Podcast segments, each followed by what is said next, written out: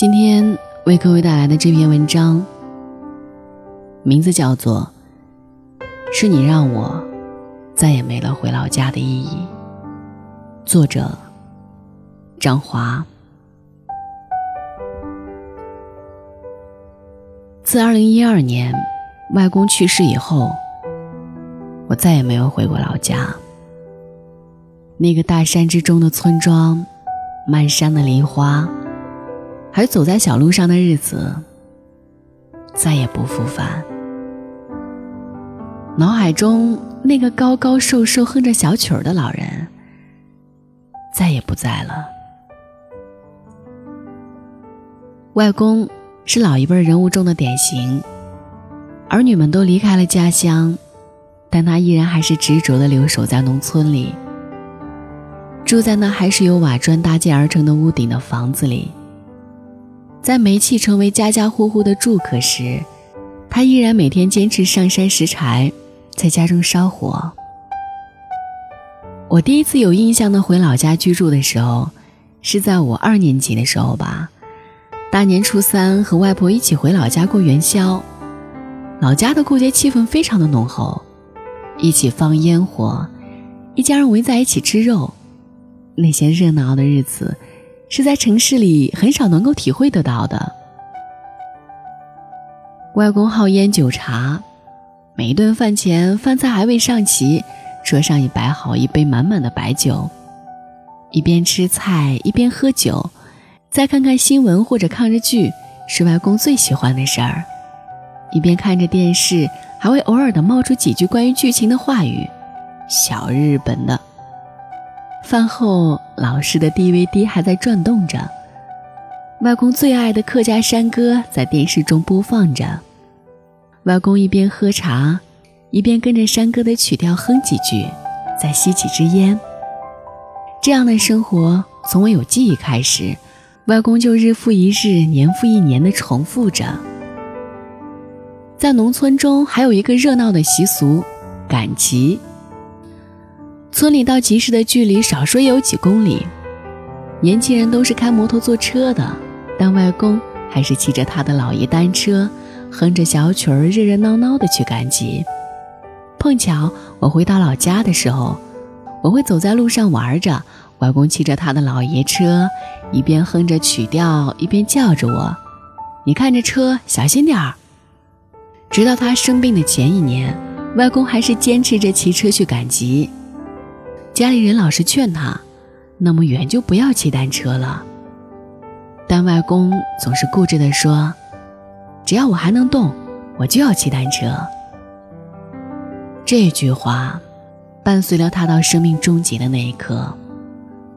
外公很少出来外面的城市生活，一辈子都待在了农村。儿女也因为工作以及家庭很多原因，很少回老家。所以也只有我们这些小辈儿，寒暑假的时候，偶尔的回去住上一个月。我不知道我们没有回去的时候，外公是怎么样的。我记得的是，我们回去的时候，外公的眼角都是笑容。每每在我们下车的地方等我们，如果我们是半夜回到，黑黑的路上，他早已叫了相熟的摩托车在等我们。回到家门，我们都还没下摩托车，他已经迎上来帮我们拿行李了。后来越来越大，上高中以后，我回老家的次数也越来越少。那时总觉得回去没什么做，农村的生活总是特别单调，却没有想到，现在我还想回老家的时候。已经再也没有人在那里等我了。外公刚开始脚痛的时候，他没有和任何人说，还是骑着他的老爷车去赶集。是做医生的表姐发现外公的不对劲儿，才打电话给妈妈。那时妈妈劝了外公好久，他才愿意来做检查。检查的结果不如人意，不是普通的脚疼，而是癌症，并且多处扩散了。不容乐观的情况。那时候不敢和外公说实话，只能偷偷的瞒着，只说他癌症扩散，却不敢告诉他肺癌。那时候，外婆、妈妈、阿姨，他们都是偷偷的抹眼泪。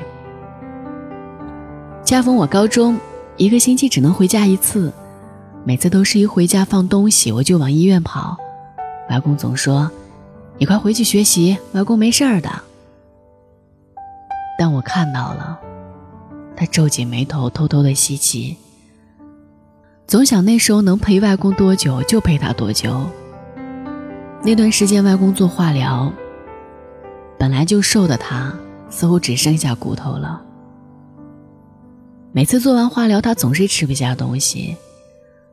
家里人变换着弄汤水给外公喝，但是他每次都是喝了两三口，就再也没有碰过那些汤饭。后来情况有所好转，外公也知道病情的真相，坚持要出院。所有人都拗不过外公的脾气，只好一边答应，一边找其他的医疗方法。病中的外公也没有放弃他的茶烟酒，让家里人心痛的死。他说一辈子了，已经成为习惯，再也戒不掉了。到了那年的年底，外公坚持不在珠海生活，要回老家。每个人都劝，都说在这里病情有所好转，再接受其他的治疗会好的。可外公很坚持。他说他不想老了都要客死他乡，落叶归根。他想回老家度过自己的余生。日子已经不多了，没有办法。外婆和外公一起回了老家。外公收拾行李的时候，我好像又看到了记忆中的外公。每天都在笑的外公。那年的春节，我和妈妈他们一起回家过年。那年是老家最热闹的一次过年，外公的四个儿女还有外孙都回去了。外公总是笑盈盈的，喝酒喝茶，就是再也没有骑过他的老爷车。我有时候会看到外公呆呆的看着老爷车。外公还会和妈妈说，想吃他包的饺子，他包的饺子很好吃。我以为情况在慢慢的好转，有一天，外公还能哼着小曲儿，骑着老爷车去赶集。但是我也没有想到，那是我这一生最后一次见我的外公。一二年五月份的时候，妈妈回过老家一趟。说情况不太好，稍微有点好转的时候，妈妈就回来了。但回来的第二天，老家就传来消息，外公不行了。妈妈和爸爸连忙收拾行李，没有带我，匆忙的回家了。因为外公说我和表弟要读书，就不要回来送他了，这是他最后能为孩子们做的了。我和表弟没有回去送外公最后一程，听妈妈说，外公走得很不安稳，一直紧紧地握着妈妈的手，似乎不愿意离开。而我最后一面没有见到外公，心里满满的遗憾，在一个人的家中哭得很大声，用自己的方式告别外公，但在妈妈的面前。我连眼眶都不敢湿润。我知道，他比我更难过。至今为止，四年了，我没有再回过老家。那一片我亲人的故土，也没有拜祭过外公。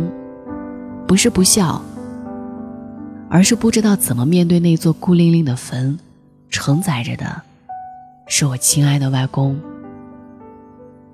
有时候还会听妈妈说起，外公的这一生过得都很清苦，前半生抚养儿女，后半生却不想成为儿女的负担。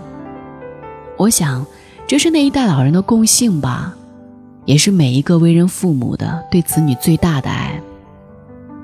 现在的我，偶尔回想起外公，开始埋怨自己，为何当初不一放假就回老家陪陪外公。想到这。如今的我，一放假就会往家里跑，陪着我的父母亲人。逝者已逝，我想，在天堂的外公，这四年虽然会很孤单，但是你却一生都在我们的心中，怀着对你的爱，勇敢、坚强的活着。等孩子们回家，用了外公一生的时间。脑海中有一个高高瘦瘦的老人，骑着老爷车，哼着小曲儿，眉眼间都是弯弯的笑容。虽然自行车的速度很慢，是我的外公正在赶集呢。晚安。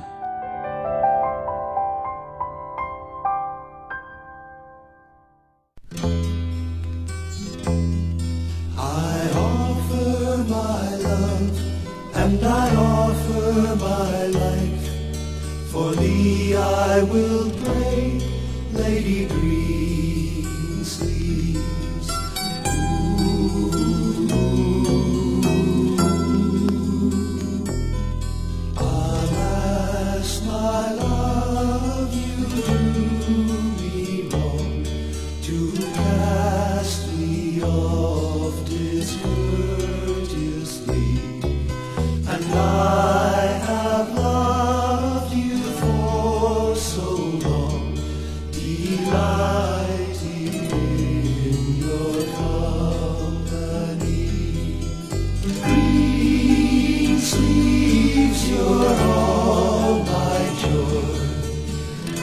You.